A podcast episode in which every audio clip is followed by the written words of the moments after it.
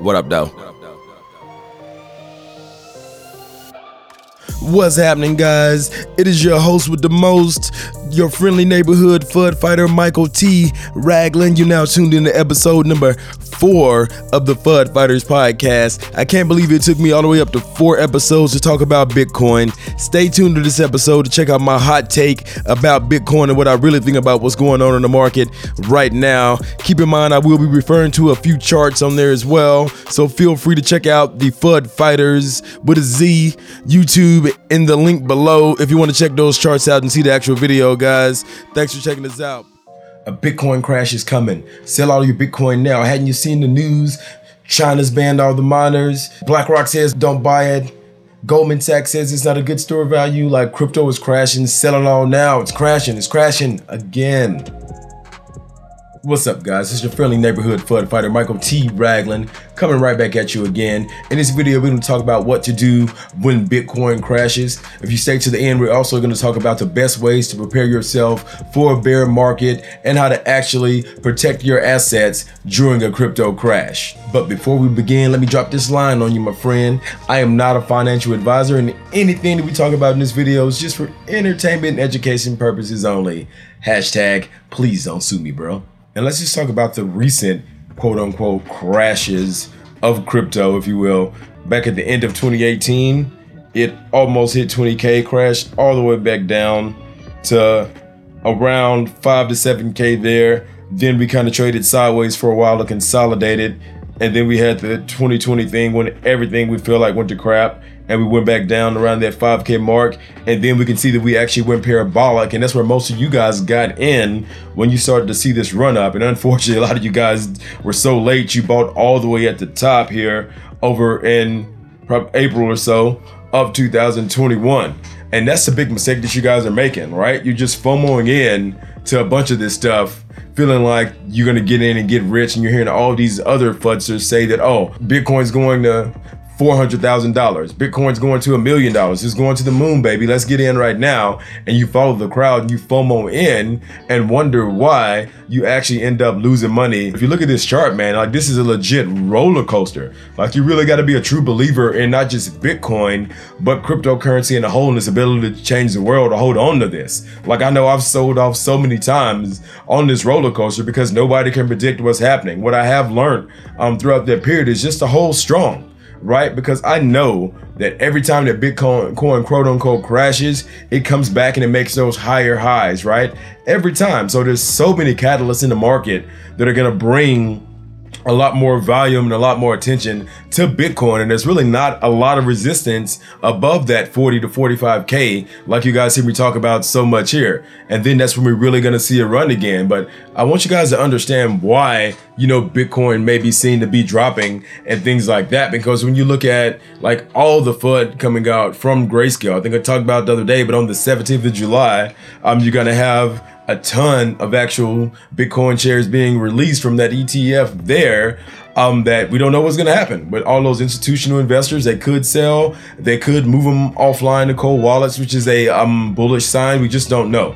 So a lot of people are, are just speculating that they may sell due to the recent volatility and all the F U D that's coming out, and that may go ahead and drop crypto a little bit. That may happen, who knows? But I'm not tripping because I understand exactly what's happening with that. And then you have fools over at BlackRock going in and saying that, oh yeah, don't buy crypto, like, don't buy Bitcoin. It's not a good investment. It's not a viable alternative, et cetera, et cetera. But then you look back and you see that thing they did with MicroStrategy where they actually invested like, I want to say one point two or two trillion dollars into MicroStrategy, which is a huge, huge Bitcoin play there. And they go and F U D this up just so they can buy more at a discount. Like, if all of us retail investors sell it, institutional money is gonna buy it up and gobble it up at a discount. Like, that's all it is, is, is gonna be market manipulation that they're actually doing. Then you got all the regulation fears coming about. You look at China and what they're doing by banning cryptocurrency, and they're actually doing all this regulation against Huobi, which is um, their largest trading platform,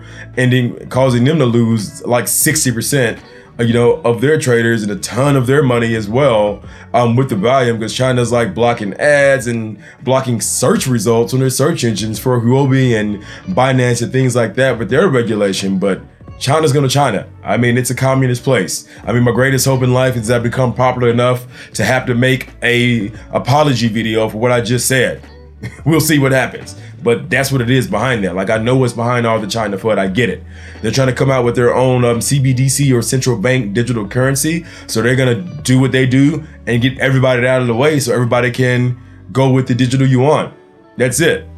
With them, you got stories coming out like the London police confiscating two hundred forty-nine million dollars worth of crypto. Same thing happening in Hong Kong as well. If I went and listed all the the whole money laundering schemes that went on with fiat money, I'd be here all freaking night, right? So I'm not worried at all about any of that stuff that comes out and all the stuff said, oh, it's used for illegal things or whatever. I mean, I learned my lesson back in probably twenty, say twelve or thirteen when I knew about crypto, but I was in the military at the time, so I wouldn't invest in it because everybody thought it was Silk Road and for drugs and doing illicit things. And if I would have just kind of bought a little bit under the table because I knew how to get it. Back then, I was just afraid. I didn't want to risk my career. I would have been okay. But now I'm not going to listen to all the F U D and everybody that don't really know what they're talking about, talking about, oh, Bitcoin's crashing and that you shouldn't buy anymore and it's going to zero, right?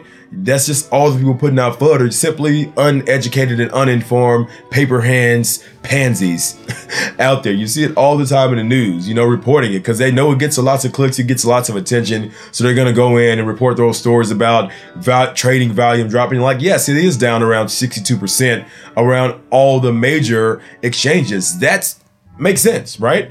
Because you got a ton of the hash rate moving from China to other countries over. You got all this F U D coming out in the news about all the regulation scares and stuff that people think are coming. So it makes sense that trading volume is halted. It's not a big deal at all when you see those things. Like, you got to just sit back, relax, and take the long play on this. Like, we're investors, we're hodlers, we're not speculators. Don't worry about those dips. Like you see on that chart, Bitcoin's gonna Bitcoin.